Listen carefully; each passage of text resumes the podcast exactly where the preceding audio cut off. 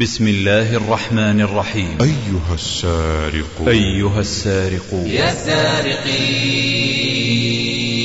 من قلبنا الحقيقة. إن من أخطر مفاسد الفضائيات هو القضاء على ذلك الخلق الفطري الأصيل لدى العذراوات. فجاس الممثلون والفنانات والراقصات خلال تحصيناتنا الأخلاقية فدمروها تدميرا وصاروا هم الأساتذة والموجهون والأبطال وكان إحراق الحياء وتبخيره هو أول مقاصد القوم بأبنائنا وفتياتنا مع كل أسف. دعوا الشباب. دعوا الشباب طاهرا فإنهم طوق النجاة للأمة الغريقة. ماذا يعلمهم أستاذ الإجرام؟ يعلمهم أن اللصوصية بطولة والغدر كياسة والخيانة فطنة وعقوق الآباء تحرر وبر الوالدين ذل وطاعة الزوج رق واستعباد والنشوز حق والعفة كبت والدياثة فن رفيع. إن الذين يحبون أن تشيع الفاحشة في الذين آمنوا لهم عذاب أليم في الدنيا والآخرة. والله يعلم وأنتم لا تعلمون. أخباركم كالخمر في عقولنا وكذبة حروفها كالخمر في عقولنا وكذبة حروفها أنيقة. أوتاركم نار على أسماعنا ومعرض للقامة الرشيقة. هل الناس في غفلة عما يعرض في هذه القنوات؟ ألم يشاهدوا الآثار التي طفحت على المجتمعات؟ وانعكست على شبابنا وعلى فتياتنا. ألم يعني للبيوت المسلمة الواعية المستنيرة ألا تدخلها هذه القنوات بعد اليوم؟ بعد اليوم. الراشدون تصحبكم مع المخدر الكهربي محاضرة لفضيلة الشيخ ناصر الأحمد. لقد تطورت صناعة الإعلام في العقود الأخيرة تطورا مذهلا فالخبر صار ينتقل من أقصى المشرق إلى أقصى المغرب خلال دقائق معدودة. بل بدأت القنوات الفضائية ووكالات الأنباء العالمية تتنافس في تغطية الأحداث على الهواء مباشرة. حتى ظهر اصطلاح القرية الكونية تعبيرا عن سرعة وسهولة انتقال الخبر. يمثل الإعلام أيها الأحبة اليوم القوة الحقيقية التي تتسلل إلى النفوس والعقول لتغييرها وإعادة تشكيلها. ويسيطر الغرب على الإعلام الدولي المعاصر عبر الشركات متعددة الجنسيات التي تتحكم وتسيطر على صناعة المعلومات. فلأول مرة في التاريخ الإنساني يتحول الاقتصاد العالمي إلى اقتصاد معلومات حيث أصبحت المعلومة أهم عناصر إنتاج السلع والخدمات وأصبحت ثروة الأمم تستند إلى المعلومات تلك المصدر الزاخر الذي لا ينضب أبدا. وتشير الإحصائيات إلى أن عائد وسائل الإعلام التقليدية في أمريكا مثلا يبلغ 125 مليار دولار سنويا وتمثل صناعة الترفيه الأمريكية ثاني أكبر الصادرات الأمريكية بعد صناعة الطائرات. وبشكل عام فإن صناعة الإعلام تمثل الشركات الأمريكية قاعدتها بينما تمثل اليابان وأوروبا ضلعي المثلث فيها. وخضوع الإعلام لقواعد السوق والاقتصاد أدى إلى عولمته. بمعنى البحث عن أسواق لتسويق السلعة الإعلامية بيد أن السلعة الإعلامية ليست كأي سلعة أخرى بل هي سلعة خطرة لأنها ترتبط بالأنساق الثقافية والحضارية. ومن ثم فهي تمثل خطرا على الحضارات والثقافات الغنية وخاصة الحضارة الإسلامية لأنها تسعى إلى تغيير منهج الحضارات في العالم لصالح الحضارة الغربية. لا جدال أيها الأحبة لا جدال في أن من يملك الإعلام في هذا الزمان يملك زمام الشعوب. ففي عالم تحول إلى قرية صغيرة تطورت فيه وسائل الإعلام والاتصالات وغزت فيه عالمنا الإسلامي الأفكار والقيم الواردة من كل أنحاء العالم وأصبح من المهم بل من الضروري البحث في أثر هذا الإعلام على حسم الصراعات والخلافات الفكرية وغير ذلك.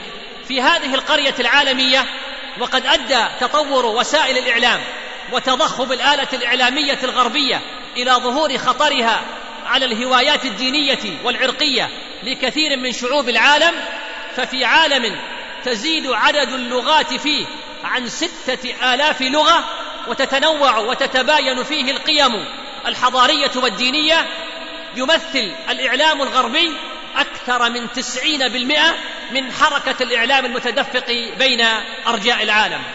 ولا شك أن لهذا اثارا سلبية على محاولات الحفاظ على ما يسمى بالهوية الدينية. والوقاية من الأمراض الأخلاقية الغربية التي تتسرب إلى الشعوب من خلال تدفق المعلومات. والإعلام الغربي يؤثر أيضا بصورة فعالة على كثير من القيادات السياسية في العالم مما دعا الأمين العام السابق للأمم المتحدة للقول بأن وكالة الأنباء التلفازية هي العضو رقم ستة في مجلس الأمن. لا شك أن الإعلام الغربي قد نجح طوال القرون الماضية في صياغة عقول وتصورات الكثير من الغربيين بل والشرقيين أيضا حول قضايا وصراعات العالم. ونحن في حاجة ماسة إلى الأخذ بزمام المبادرة في توعية الأمة بمثل هذه المكائد. ولا بد من إدراك حقيقة أن الوقاية خير من العلاج وأن وجود الجهاز الإعلامي الإسلامي القادر على التعامل مع هذه المكائد وصدها يجب أن يكون في دائرة اهتمام المخلصين من الأمة ولا بد للإعلام الإسلامي أن يتمتع بالجرأة وبالمصداقية والعزم الصادق في التصدي لمحاولات تغييب وتحريف هذا الدين. لقد أصبح الإعلام الغربي بإمكاناته المدهشة أداة رئيسة في صنع وتشكيل الرأي العام المحلي والعالمي. ونجح الغرب في توظيفه وجعله وسيلة لتعمية الشعوب الإسلامية والاستحواذ على العقول والأبصار وصرفها عن الحقيقة وساعد على ذلك عدة أمور. اولا الفشل الإعلامي الذريع الذي تمارسه أكثر الدول العربية وقيامها بسياسات إعلامية معادية للإسلام ورفعها لشعار تجفيف المنابع حيث شوهت المنابع تبعا لسياسات التطبيع والتغريب. ثانيا أن الإعلام العربي في الغالب إعلام مستهلك لأسوأ ما أنتجه الإعلام الغربي على كل الأصعدة من إذاعة وصحافة وأفلام وحتى ما يعرض للأطفال من الصور المتحركة مع كل أسف يصاغ صياغة تحاكي النمط الغربي بل هي نسخة مترجمة منه. ثالثا أن الجهود الجديدة في الإعلام الخاص تجارية بحتة. تعمل جهدها للهو والتسلية ولإغراء المشاهد بالفاتنات والبرامج الساقطة وقل أن تجد فيها النافع والمفيد. كنا نود لو أن تلك الجهود قامت بشيء من واجبها لمواجهة الإعلام الأجنبي ومحاولة ترشيد الفهم الخاطئ عن الإسلام وأهله. فقد آن لنا أن ندرك أن الإعلام الغربي إعلام عنصري إعلام استعماري ومواقفه من أحداث العالم الإسلامي كالبوسنة والشيشان وكشمير وإريتريا والفلبين والقضية الأم وهي قضية فلسطين بل والآن ما يحصل على أرض العراق أكبر شاهد على التشويه المقصود. إن التأني والتثبت في تلقي الأخبار منهج أصيل دلت عليه النصوص القرآنية وتواترت فيه الأحاديث النبوية. قال الله تعالى يا أيها الذين آمنوا إن جاءكم فاسق بنبأ فتبينوا أن تصيبوا قوما بجهالة فتصبحوا على ما فعلتم نادمين. فإذا كان التثبت أيها الأحبة إذا كان التثبت من خبر الفاسق مأمورا به شرعا فكيف بخبر الكافر المظهر لعداوته فإنه من باب أولى؟ لا شك أن البث المباشر الآن من أخطر ما يوجه لعالمنا الإسلامي والأمر الملفت للنظر وجود شبكة للبرامج الدينية التي تشرف عليها الكنائس مثل شبكة البث المسيحي ان بي ان وشبكة سي بي ان والشبكة الأخيرة.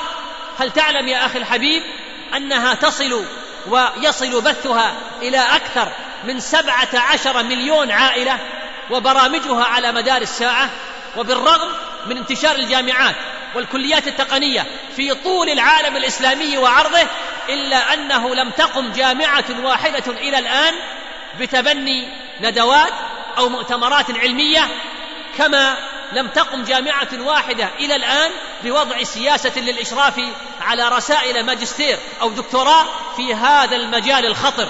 كذلك لم يسمع عن المؤسسات الإسلامية الكبرى كرابطة العالم الإسلامي وغيرها أنها قامت بنشاط في هذا المجال.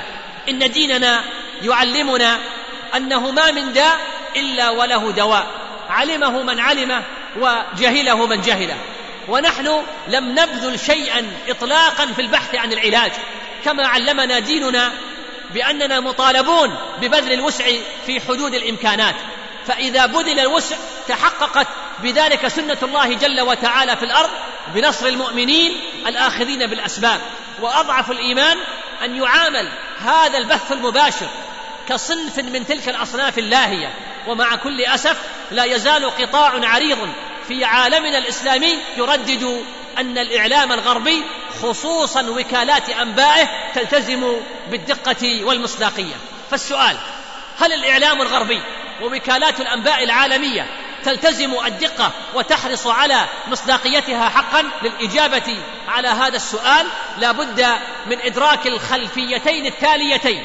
الأولى أن أكبر وكالات الأنباء والقنوات الفضائية تسيطر عليها الإدارة اليهودية التي لا تخفي ولاءها لإسرائيل والمنظمات الصهيونية. الثانية أن هذه الوكالات وجل القنوات الفضائية مخترقة من وكالات الاستخبارات الغربية ومن ثم فهي تتحرك وفق استراتيجية استخبارية مدروسة. وبناء على هاتين الخلفيتين العقدية والسياسية فإن النزاهة والدقة وما يسمى بالحيادية التي تزعم القنوات الإخبارية الحرص عليها تتلاشى تماما حينما يكون التحقيق الإخباري متعلقا بالشعوب الإسلامية بعامة وبالصحوة الإسلامية بخاصة. وحينها تنكشف الأقنعة وتظهر الصورة الكالحة على وجه المعلق وتندفع الكلمات الاستفزازية المتشنجة مسيطرة على تحليل المواقف السياسية فالشعوب الإسلامية لا تستحق البقاء وليس لها حق العيش كريمة وليس لها الحق في خياراتها أسوة بغيرها من شعوب العالم.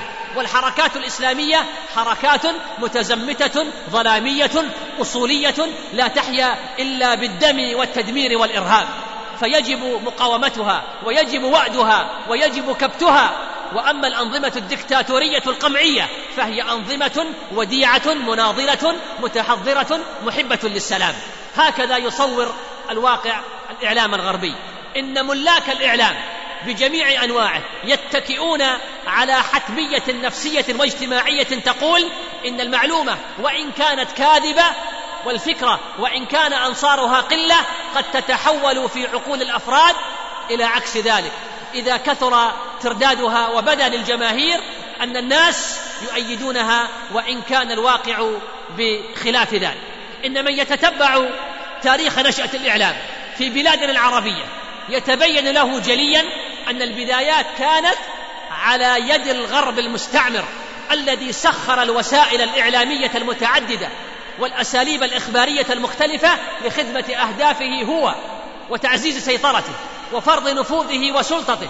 واستمر الحال على هذا المنوال حتى بعد أن استقلت تلك المنابر الإعلامية وصبغت بالوطنية والمحلية لكنها لم تبرح تقلد الغرب وتحاكيه وتسير على نهجه وعلى طريقته. ولم تكن منطلقات الإعلام وأهدافه يوما ما تمت بصلة لخدمة قضايا الأمة وتحقيق أهدافها أو ترتبط بتراثها الأصيل وثقافتها السامية.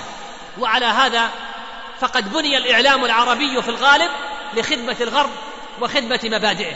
وغلب عليه الانفصام بين الدين والدنيا والبعد عن الأصالة والإيغال في التقليد الأعمى وسرى هذا الداء إلى أغلب الوسائل الإعلامية من إذاعة وتلفاز ومسرح وسينما وصحافة أبدعت في تشتيت هوية الأمة وإهدار فكرها وتمزيق وحدتها وإفساد أخلاقها. وإذا نظرنا إلى جهود المصلحين الغيورين على مستقبل أمتهم نجدها بدايات متواضعة واجتهادات بسيطة لا ترقى إلى ما وصلت إليه جهود الدعوة من تنظيم وإمكانات هائلة تمكنها من الاطلاع بمهام إعلامية أكثر تاثيرا وأوسع انتشارا. إننا أيها الأحبة لم نزل نعتمد على وسائلنا التقليدية القديمة ولم ننفك نقدم الأساليب نفسها في العرض والتقديم كما أننا لا نزال نحلم بميلاد صحيفة إسلامية المنطلق والمحتوى والتوجه. ولم نبرح ننتظر أعمالا فنية تغرس في نفوس الشباب مبادئ الفضيلة وحب الخير. ولم نفتأ نحلم بقناة اذاعيه تعكس هموم الواقع المسلم وتنقل أخبار المسلمين بكل شفافية وتجرد وأخشى وأخشى أن نظل نحلم طويلا بقناة فضائية تكون سحابة خير في هذه السماء التي لوثتها قنوات الهدم والإسفاف. إن الأمة أيها الأحبة لا تفتقر إلى متخصصين ولا ينقصها مؤهلون لكن الذي يكبلها ويقتل الإبداع والطموح والإنجاز في مجتمعاتها امران ظاهران. أولاهما أن أهل الخير والمحسنين لا يزالون يعتقدون أن أبواب الإنفاق والتصدق والبر ينبغي ألا تخرج عن مصارفها التقليدية التي اعتادوا عليها وألفوها. وأن دعم العبارة المكتوبة والكلمة المسموعة والصورة المرئية في الوسائل الإعلامية الحديثة لا ترقى بأي حال من الأحوال إلى مصاف أعمال البر العظيمة ووجوه الإنفاق الخيرة. أما العائق الثاني فإنه يكمن في حجب الثقة والنظرة المتواضعة لقدرات أبناء هذه الأمة وشبابها.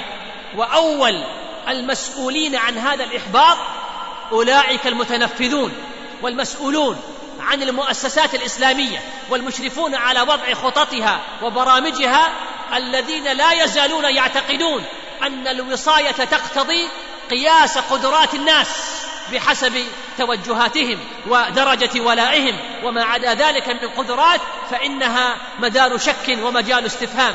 وإلى أن نتجاوز هذين العائقين سنظل نحلم ونبقى نحلم في إعلام إسلامي فعال. إن أمر الإعلام في عصرنا الحاضر ودوره المؤثر والفعال على الأمم والمجتمعات وعلى الدول والمؤسسات والكبار والصغار والنساء والرجال أمر لا يخفى على ذي بال. لكن الطور الذي دخله الإعلام في أعوامه الأخيرة ليس مجرد طور عادي وليس مجرد وسيلة جديدة أو أسلوب متطور فحسب بل الأمر هو التوجه العالمي للإعلام. بمعنى أن الإعلام لم يعد محصورا في مكان أو في حدود سياسية أو في بقعة جغرافية. بل اصبح يتخطى الحدود وربما يجاوز كل وسائل الرقابة أيضا. كذلك فإن الأمر لا يقف عند هذا الحد بل تعداه إلى تكوين مجموعات أو شركات إعلامية أخطبوطية. لها اذرع في كل مكان ولها وجود في كل صنف من الإعلام. تشارك في القرار السياسي وتؤثر في النشاط الاقتصادي. توجه المجتمعات وتقود الأمم في الفكر والثقافة في الفن والرياضة في الدين والأخلاق. لقد أصبح الإعلام اليوم لا يستهدف قطاعا معينا ولا دولة معينة لكن أينما وجدت التسهيلات الفنية والإمكانات المالية فتجدهم هناك. لذلك نجد توجها قويا للمجموعات الإعلامية الدولية تجاه المراهقين والأطفال. هل تعلمون لماذا؟ السبب للوقت الطويل. الذي يقضونه أمام هذه القنوات والمجتمعات العربية والإسلامية مستهدفة أيضا بهذا الإعلام. فحيثما شرعت الأبواب لهم فإنهم داخلون لا يعتدون غالبا بالبيئات وثقافتها وتقاليدها فضلا عن دينها ومبادئها وفكرها. إن أمتنا إلا من عصم الله. تعيش اليوم مع القنوات الفضائية في محنة لم تكره عليها بل رغبت فيها. واستشرفت لها وفتحت ذراعيها وتشبثت بأذيالها لأن بعض المسلمين في حالة رغبة فيما يفسد دينهم ويخرب دنياهم وهم يحسبون أنهم يحسنون صنعا.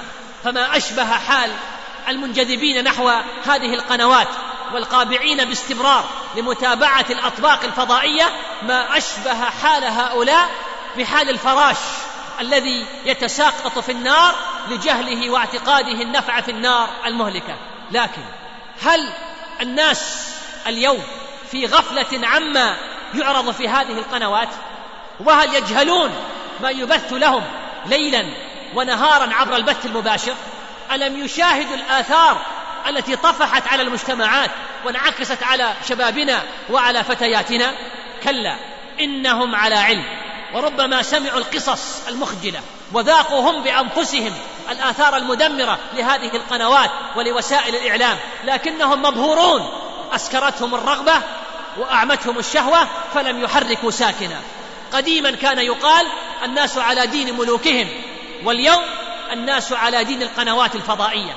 لقد استولت هذه القنوات على زمام التربية والتوجيه حسب ما خطط لها وما يبث فيها وهجم على الناس ليهدد الثروات ويقتل الساعات ويعرض المحرمات وأطلت فتنة البث المباشر لتضييع أوقاتنا وتعبيدنا لغير ربنا واستذلالنا لكي ننضم إلى هذا القطيع الهائم الذي تردى في هاوية الرذيلة وغرق في مستنقع الشهوات. لقد صدرت عشرات الدراسات العلمية الجادة التي تكشف مخاطر التلفاز وآثار البث المباشر الخطيرة وحذرت من مسخ هويتنا التي يميعها الغزو الفكري والثقافي من خلال برامجه واللغة المحلية التي يفسدها والذوق الاجتماعي الذي يشوهه والروح الاستهلاكية التي يشجعها. وقليلة هي الدراسات التي تتناول مشكلة التلفاز من منظور شرعي على أساس الحلال والحرام والولاء والبراء والصلاح والفساد. إن البث المباشر وتوابعه قد يكون مدرسة الإجرام. نعم قد يكون مدرسة الإجرام. فمن خلال برامجه التي تخدم اهدافا خبيثة محددة صار مدرسة تربي واستاذا غير أمين يدفع الأجيال إلى الجريمة والفساد. فيشيع الفاحشه وينفث روح الجريمة ويقلب القيم راسا على عقب ويدرب الصغار على الانحراف والجريمة وينشئ الأبناء على أن يقبلوا هذا الانحراف والتعايش معه والانخراط في سلك أهله فيمتصون هذه المفاهيم ويستلهمون هذه القيم. يعلمهم أن اللصوصية بطولة والغدر كياسة والخيانة فطنة والعنف هو أقصر الطريق لتحقيق المآرب وعقوق الآباء تحرر وبر الوالدين ذل وطاعة الزوج رق واستعباد والنشوز حق والعفة كبت والدياثة فن رفيع. لقد اهتم أستاذ الإجرام بأساليب نشر الفساد وكشف للشباب الساذج والفتيات البريئات عن طرق الاتصال بين أهل الأهواء ولقنهم طرق التحايل على الأهل وخداعهم وعرض لهم الفواحش بطريقة تحريضية مثيرة. إن أثر القنوات الفضائية يكاد يكون من أخطر أنواع التلوث الأخلاقي وأعمقها في نفوس البشر خصوصا الشباب والأطفال. إن القنوات الفضائية لها دورها في تحطيم الاستقرار الأسري والتفريق بين المرء وزوجه فيدفع الزوجات إلى المقارنة بين حياتها ومستواها المعيشي وبين ما تراه على الشاشة. إن القنوات الفضائية لها دورها في تحطيم الاستقرار الأسري والتفريق بين المرء وزوجه فيدفع الزوجات إلى المقارنة بين حياتها ومستواها المعيشي وبين ما تراه على الشاشات من الكذب والمشاهد. فتنقم على حياتها وتزدري نعمة الله عليها وتجحد فضل زوجها عليها وتنسى هذه المسكينة أن ما تراه ما هو إلا تمثيل وكذب. ويظهر التلفاز الزوج في صورة العاشق الموله بزوجته فتنبعث مشاعر الحسرة والألم من قبل الزوج المشاهد ومن قبل هذه المسكينة المشاهدة. وينسى الاثنان أن هؤلاء لا يعرفون حياة الأسرة ولا قيمها وإنما يتقنون فقط تمثيلها. الإسلام أيها الأحبة دين الستر. ندبنا إلى ستر العورات الحسية والمعنوية على المستوى الفردي والجماعي. وحرم الإسلام إشاعة الفاحشة في البلاد والعباد.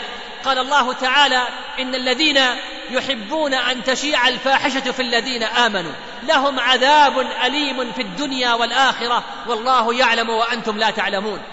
وأحاط الخلوة بين الزوجين بالسرية والاحتشام والستر. فجاء هاتك الأستار. جاء هاتك الأستار ليمزق الحجب ويقتحم الأعين البريئة. فيغتال براءتها ويفسد فطرتها. فيتولى الإلحاح في عرض صور النساء في أبهى زينة وأكمل فتنة. وبينما يحرم الإسلام هتك أسرار الزوجية المغيبة إذا بهاتك الأستار يحول الغيب شهادة. والخبر معاينة. قال النبي صلى الله عليه وسلم إن من أشر الناس عند الله منزلة يوم القيامة الرجل يفضي إلى امرأته وتفضي إليه ثم ينشر سرها. إن من أسوأ آثار الفضائيات. وأضرار توابعه هو خدش الحياء وتحطيم القيم ونشر الرذيلة وقتل الغيرة على حرمات الله عز وجل التي هي مادة حياة القلب. ولا ريب أن توالي هذه المشاهد المسموعة وتكرارها يجعلها مع الوقت شيئا عاديا فيروض المشاهد على غض الطرف عن الفضائل وأن يقبل الخيانة الزوجية إلى غير ذلك من الأحوال. وهكذا تتعود القلوب رؤية مناظر احتساء الخمور ورؤية التدخين وإتيان الفواحش والتبرج والاختلاط وتألف النفوس هذه الأحوال ويكون التطبيع مع المعاصي والكبائر والدياثة. إن من أخطر مفاسد الفضائيات هو القضاء على ذلك الخلق الفطري الأصيل لدى العذراوات. فجاس الممثلون والفنانات والراقصات خلال تحصيناتنا الأخلاقية فدمروها تدميرا وصاروا هم الأساتذة والموجهون والأبطال. وكان إحراق الحياء وتبخيره هو أول مقاصد القوم بابنائنا وفتياتنا مع كل أسف. إنه ليس بمقدور أحد أن ينكر ما لهذه القنوات الفضائية من الآثار السيئة في النفس الإنسانية. وليس هناك سوى الموتى لا تأثير لها فيهم أمامه لأنهم موتى بلا نفوس.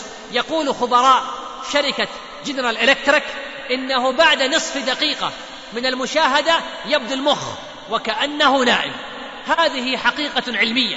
وهنا وجه الخطورة بالنسبة للتلفاز والقنوات الفضائية. فإذا اعتاد المشاهد الاستسلام لما يراه فإنه يظل مستسلما. وهنا مكمن الخطر فالمخ شبه نائم. وليس بمقدوره أن يدرأ عن النفس ما يوجه إليها ويصبح عاجزا عن المقاومة فتصب المعلومات فيه صبا لتبدو الآثار الجانبية في النفس والعقل. ومن المؤكد أن هذه الآثار لا تأتي مباشرة. عقب صب المعلومات وتغلغلها في النفس وإنما تظهر بعد حين. ولذا فإن تأخر ظهور هذه النتائج يوهم الكثيرين ويدفعهم للإقلال من أخطار القنوات الفضائية الناجمة عن ذلك بل إن العامة يرفضون هذا الرأي أو على الأقل فإنهم لا يعتدون به. إنما يعرض على الناس يثير كثيرا من العمليات العقلية الشعورية واللا شعورية فهو يثير الخيال ويثير الوهم فيعيش الإنسان مع خيالاته المستمدة مما يراه في هذه القنوات كما يثير فيه روح التقمص أو التوحد. مع ما يرى من شخصيات يعجب بها أو آراء أو أفعال كما تجعله يسقط آماله وآلامه وعقده ومخاوفه النفسية على ما يشاهد من مناظر وشخصيات وأحداث ويشجع فيه ما يسمى بأحلام اليقظة. وفيها يهرب الإنسان عن الواقع المؤلم عما تعيشه هذه الأمة من واقع مؤلم ليحقق رغباته المكبوتة التي قد عجز عن تحقيقها في عالم الحقيقة وفي ذلك نوع من التصريف. ناهيكم أيها الأحبة عن آثار هذه القنوات على الصحة من ركود للدورة الدموية بسبب تقييد حركة الجسم وحرمانه من الرياضة والنشاط العضلي والترهل والسمنة التي هي بحق أم الأمراض في هذه الأزمان. بالله عليك ماذا تصنع يا مسلم لو انتشر وباء من الأوبئة الصحية الجسدية في المجتمع؟ سوف تشدد الحصار الدقيق وتشدد الحراسة حول أهلك وأولادك حتى لا يتسرب هذا الوباء إليهم. وهكذا يفعل جميع المجتمع يتخذ كافة الإجراءات والاحتياطات للقضاء على جراثيم ذلك الوباء ومد يد العون لمن أصيب بهذا الوباء. هكذا فلتفعل يا مسلم فالوباء انتشرت جراثيمه في سائر أنحاء العالم. إنه وباء أخلاقي. ومصدروه هم الصهيونية الخبيثة التي لم تتغير طبيعتها الهدامة ابدا ووصل إلينا بسبب غفلتنا. فها هي مواده السامة الفتاكة المخربة تكاد تكون في كل بيت. بعدما استيقظت عيون الشهوة ونامت عيون البصيرة على كل مسلم ومسلمة. واجب في هذا المجال. فكل مسلم مسؤول عن نفسه ومسؤول عن أهله وعن أولاده. فعليك يا مسلم أن تنظر إلى هذا الأمر بعين الشرع لا بعين الشهوة بعين البصيرة لا بعين الهوى والغرائز. ألم يعني للبيوت المسلمة الواعية المستنيرة ألا تدخلها هذه القنوات بعد اليوم؟ فهذه الأجهزة لا تساهم في تربية مستقيمة صالحة. تعيننا على صياغة رجال الغد وأمهات المستقبل. إنني أطمئن أولئك الذين يستعدون للتخلي عن تلك القنوات الفضائية بأنهم لن يخسروا شيئا ذا بال ابدا بل ستربح أسرهم كثيرا.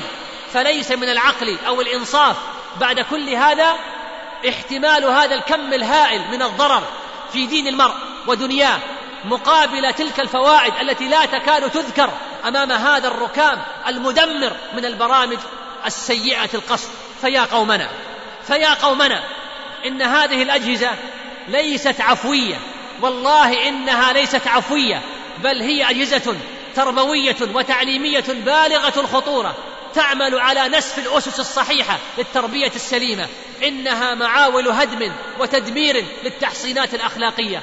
كلنا قد سمع بحديث جريج في الصحيحين عندما دعت عليه أمه فقالت اللهم لا تمت حتى تريه وجوه المومسات والمومسات أعزكم الله هن البغايا. وذلك لما أتته أمه وهو يصلي. فقالت يا جريج فقال يا ربي أمي وصلاتي. فأقبل على صلاته فانصرفت. فلما كان من الغد أتته وهو يصلي. فقالت يا جريج فقال يا رب أمي وصلاتي. فأقبل على صلاته فانصرفت. فلما كان من الغد أتته وهو يصلي. فقالت يا جريج فقال إي ربي أمي وصلاتي. فأقبل على صلاته فقالت اللهم لا تمت حتى ينظر إلى وجوه المومسات. فتذاكر بنو إسرائيل جريجا وعبادته. وكانت امرأة بغي يتمثل بحسنها فقالت إن شئتم لأفتننه لكم. قال فتعرضت له فلم يلتفت إليها. فأتت راعيا. كان يأوي إلى صومعته فأمكنته من نفسها. فوقع عليها فحملت. فلما ولدت قالت هو من جريج. فأتوه فاستنزلوه وهدموا صومعته وجعلوا يضربونه. فقال ما شأنكم؟ قالوا زنيت بهذه البغي فجاءت منك بولد. فقال أين الصبي؟ فجاءوا به. فقال دعوني حتى أصلي. فصلى. فلما انصرف أتى الصبي فطعن في بطنه. وقال يا غلام من أبوك قال فلان الراعي. قال فأقبلوا على جريج يقبلونه ويتمسحون به وقالوا نبني لك صومعتك من ذهب. قال لا أعيدوها من طين كما كانت ففعلوا. هذه القصة في الصحيحين وهذه الدعوة التي دعت بها أمه ماذا كانت نتيجتها أيها الأحبة؟ نتيجتها كانت أنه نظر إلى وجه ممسة واحدة. نظر إلى امرأة واحدة فكان ذلك إجابة لدعوة أمه عليه. بالله عليكم. فكيف بالذي يقلب بصره صباح مساء وقد شخص بصره أمام القنوات الفضائية يرى وجوه المومسات؟ كم نجني على قلوبنا أيها الإخوة؟ كم نفسدها بأيدينا وبأفعالنا؟ كم يجد الإنسان على نفسه حينما يقلب طرفه ويسخر نظره في المواقع الكثيرة في الشبكة العنكبوتية ينظر إلى ما حرم الله عز وجل؟ كم تؤثر فيه هذه النظرات فعلى كل مسلم أن يحتاط لدينه وأن يحتاط لعرضه وتربية أسرته وأولاده ولا يتأتى ذلك إلا بإبعاد هذا الخطر الداهم وهذا الكابوس الجاثم على أنفاس البيت والأسرة وأي خطر على العرض والشرف والأخلاق أكبر وأعظم من البرامج والسموم التي تنفثها هذه الأجهزة لمسخ هويتنا والقضاء على قيمنا. نحن لا نرفض التقنية. التقنية لا نرفضها ولكننا نرفض المحتوى الإعلامي الهدام وإننا ندعو الله عز وجل ندعو الله سبحانه وتعالى أن يأتي اليوم الذي تستطيع فيه البشرية أن تفيد من هذه المخترعات الفذة كالفيديو والتلفاز والكمبيوتر وأن تقف مع البشرية لا مع أعدائها ولن يتأتى ذلك إلا حين تصبح جميع المؤسسات الإعلامية في أيد أمينة حريصة أشد الحرص بما ينفع الناس لا ما يضرهم. هناك ما يسمى أيها الأحبة بالغلو الإعلامي. الغلو الإعلامي ظاهرة يلحظها المتابع لجميع الوسائل الإعلامية في الوطن العربي بكل أنواعه المقروءة والمسموعة والمرئية. إن هذا الإعلام الذي نقل إلينا مصطلحات الغلو والتطرف والأصولية وألبسها لباسا خاصا مفصلا على القضايا والمشكلات التي تعاني منها المجتمعات العربية وروج لها لإقناع الجماهير بالمعنى المراد بها والمفهوم الذي اختير لها كان هو أول من وقع في فخ الغلو من حيث التعبير عنها أو العمل بها. فالغلو ليس في الدين فقط وليس في الفكر فقط بل يكون أيضا في الإعلام. نعم تجلى هذا الغلو في أوضح صوره وأشكاله. ومن صور هذا الغلو الإعلامي تحريف النصوص. تحريف النصوص التي ينقلها هذا الإعلام على لسان العلماء والدعاة والمصلحين. وغاية هذا التحريف المتعمد أن ينسجم مع السياسة العامة لهذه المؤسسة الإعلامية أو تلك أو لا يتعارض مع السياسة التي تملى عليها. وأيضا من صور هذا الغلو التصفيق الإعلامي في المحافل والمناسبات السياسية. ذلك التصفيق المثقل بكل معاني التزلف والمراء والمداهنة الذي يجيده فئام من الإعلاميين. وأيضا من صور هذا الغلو التهميش المقصود للمشكلات التي تعاني منها الأمة وتجاهل القضايا الكبرى الموغلة في جذور المعاناة والاشتغال بقضايا فرعية تأتي في ذيل اهتمامات المجتمع وبناء على ما سبق يتبين لنا ضرورة وجود عمل جاد تجاه هذا الغزو المدمر الذي هو من أقصى ما تعرض له المجتمع المسلم من حروب. وذلك لأنه يهدف إلى استئصال الإنسان المسلم من جذوره بمحاربة عقيدته وأخلاقه وقيمه وهدم كيانه النفسي والاجتماعي وتأصيل الممارسات الفردية المنحرفة لتصبح ظواهر اجتماعية يحسب لها كل حساب وحتى يكون للمقترحات صدى وتاثيرا. لا بد اولا أن تكون هناك لجان من ذوي الخبرة والاختصاص لوضع الخطط والسياسات اللازمة لمكافحة هذا الغزو.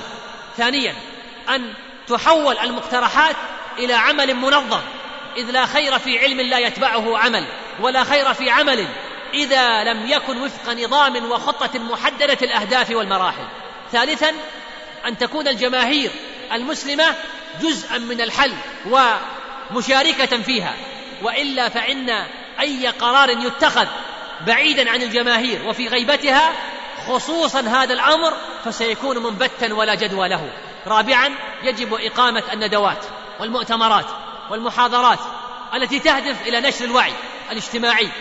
وأن تعتمد هذه الندوات والمؤتمرات الطابع الشعبي والأساليب الحديثة من ملصقات وأشياء مرئية وكسف بالإضافة إلى الأساليب الشرعية من وعظ وتذكير.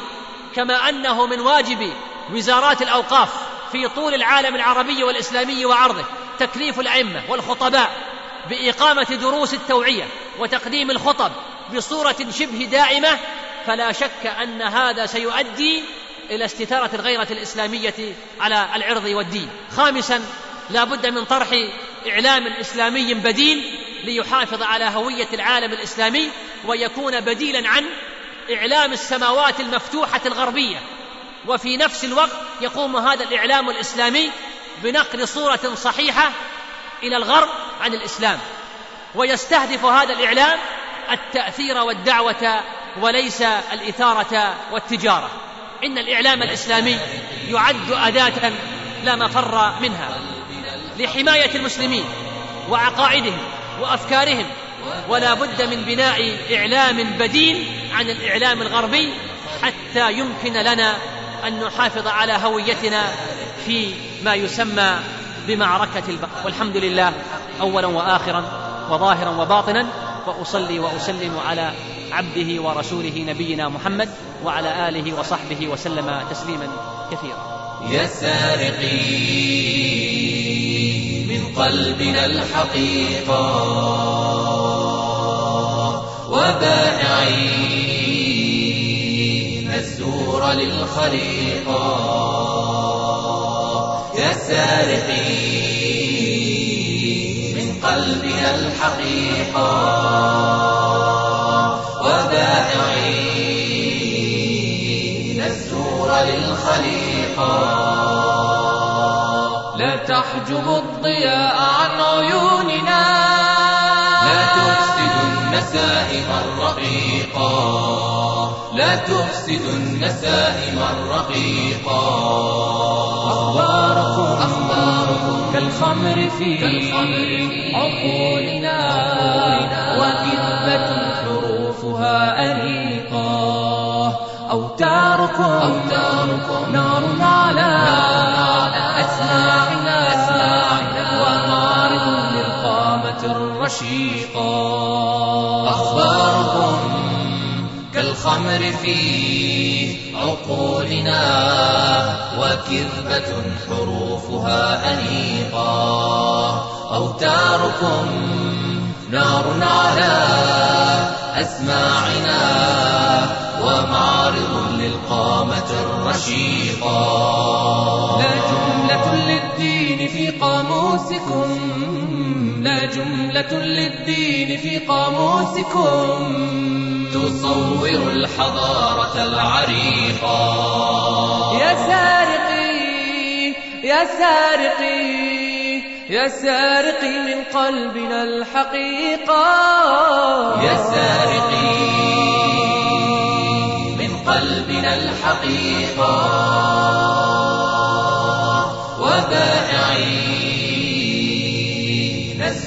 للخليقة. يا سارقي من قلبنا الحقيقة. وبائعين الزور للخليقة.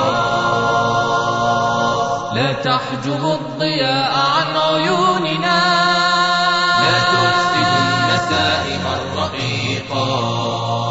لا تفسد النسائم الرقيقا دعوا الشباب طاهرا فوق النجا للأمة الغريقة ثقافة القرآن فيها خيرنا لا نبتغي من غيرها طريقا دعوا الشباب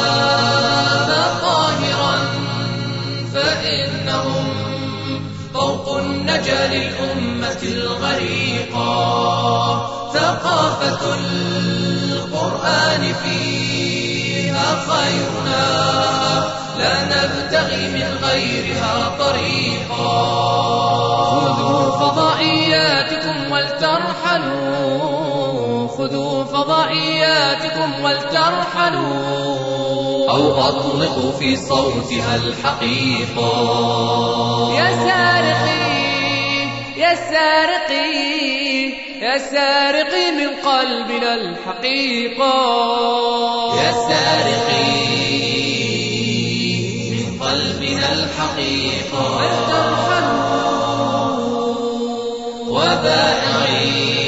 وبائعين الزور للخليقة يا سارقي من قلبنا الحقيقة وبائعين الزور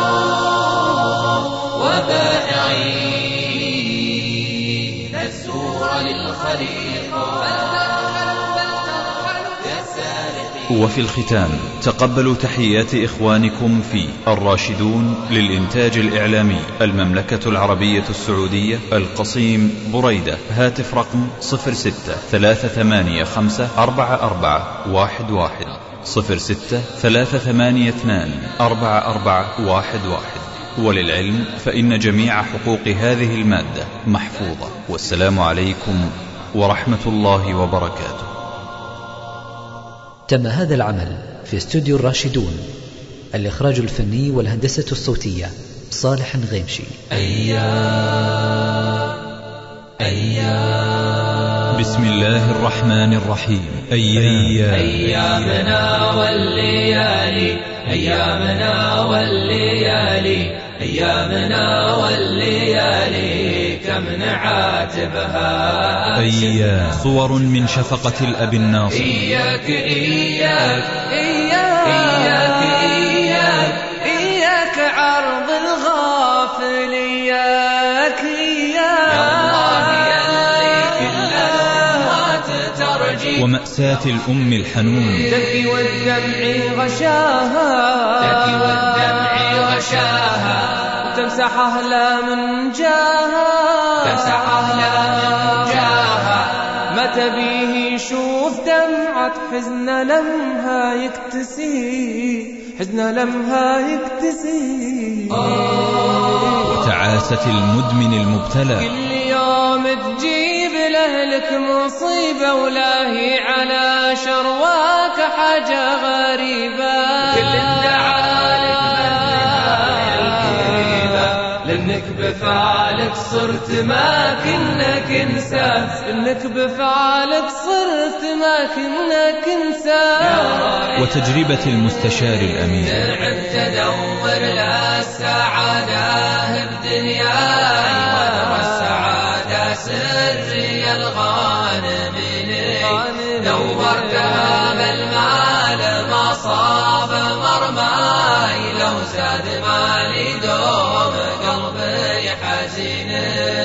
وبكاء الولد البار على والده الشفيع. عساك في الجنة تقطف بيادي أثمارها يا أبوي من كل نوعي. عسى العوض من بعد غيبات لياليك في واحد لا عاهن الدهر لعب وأنوار الحكمة التي تضيء للأجيال دروبها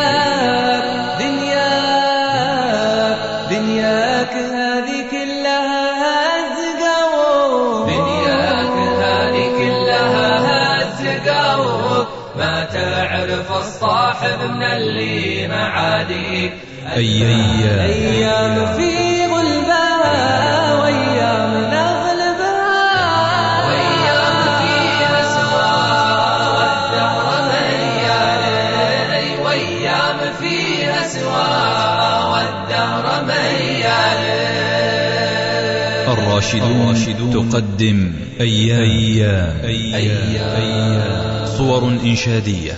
التقطناها لكم من أيام الحياة بعدسات صفوة مختارة من الشعراء لعل فيها حكما للسائرين ودروسا للمعتبرين وجوابا شافيا للحائرين. أيام. أيام أيامنا والليالي أيامنا والليالي أيامنا والليالي. شفنا وشابت وعفنا شفنا وشابت وعفنا شفنا وشابت وعفنا بعض الأحوال